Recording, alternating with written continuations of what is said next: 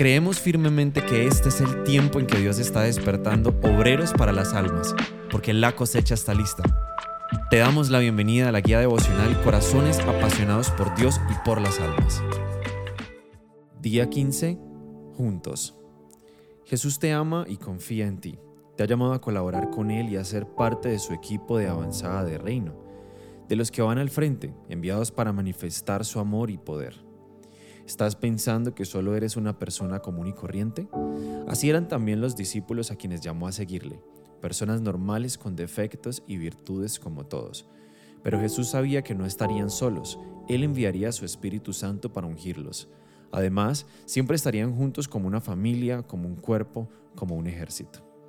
En Marcos 6, versículos 7, 12 y 13, en nueva traducción viviente dice, Reunió a sus doce discípulos, comenzó a enviarlos de dos en dos y les dio autoridad para expulsar espíritus malignos.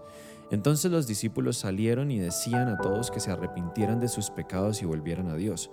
También expulsaban muchos demonios y sanaban a muchos enfermos ungiéndoles con aceite.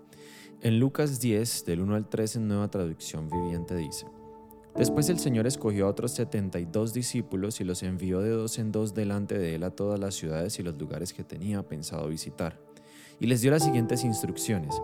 La cosecha es grande, pero los obreros son pocos. Así que oren al Señor que está a cargo de la cosecha.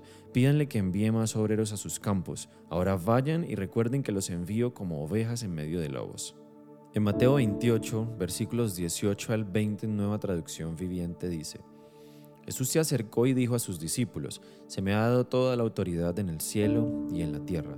Por lo tanto, vayan y hagan discípulos de todas las naciones, bautizándolos en el nombre del Padre y del Hijo y del Espíritu Santo. Enseñen a los nuevos discípulos a obedecer todos los mandatos que les he dado y tengan por seguro esto, que estoy con ustedes siempre hasta el fin de los tiempos.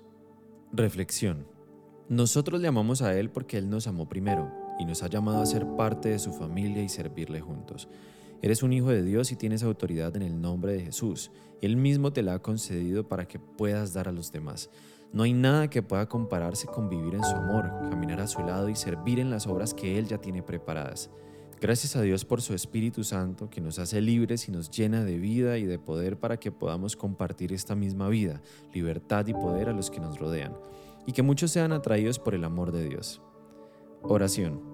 Nuestra oración por ti hoy es que sirvamos juntos al Señor como equipo, que la unidad, el amor, aprecio y apoyo sincero sean parte diaria de nuestra vida como familia de la fe, que siga siendo un canal de bendición para los que te rodean y que milagros ocurran en sus vidas a través de ti para la gloria de Dios. Desde Comunife Cali, te bendecimos y oramos para que tu corazón siga siendo apasionado por Dios y por las almas.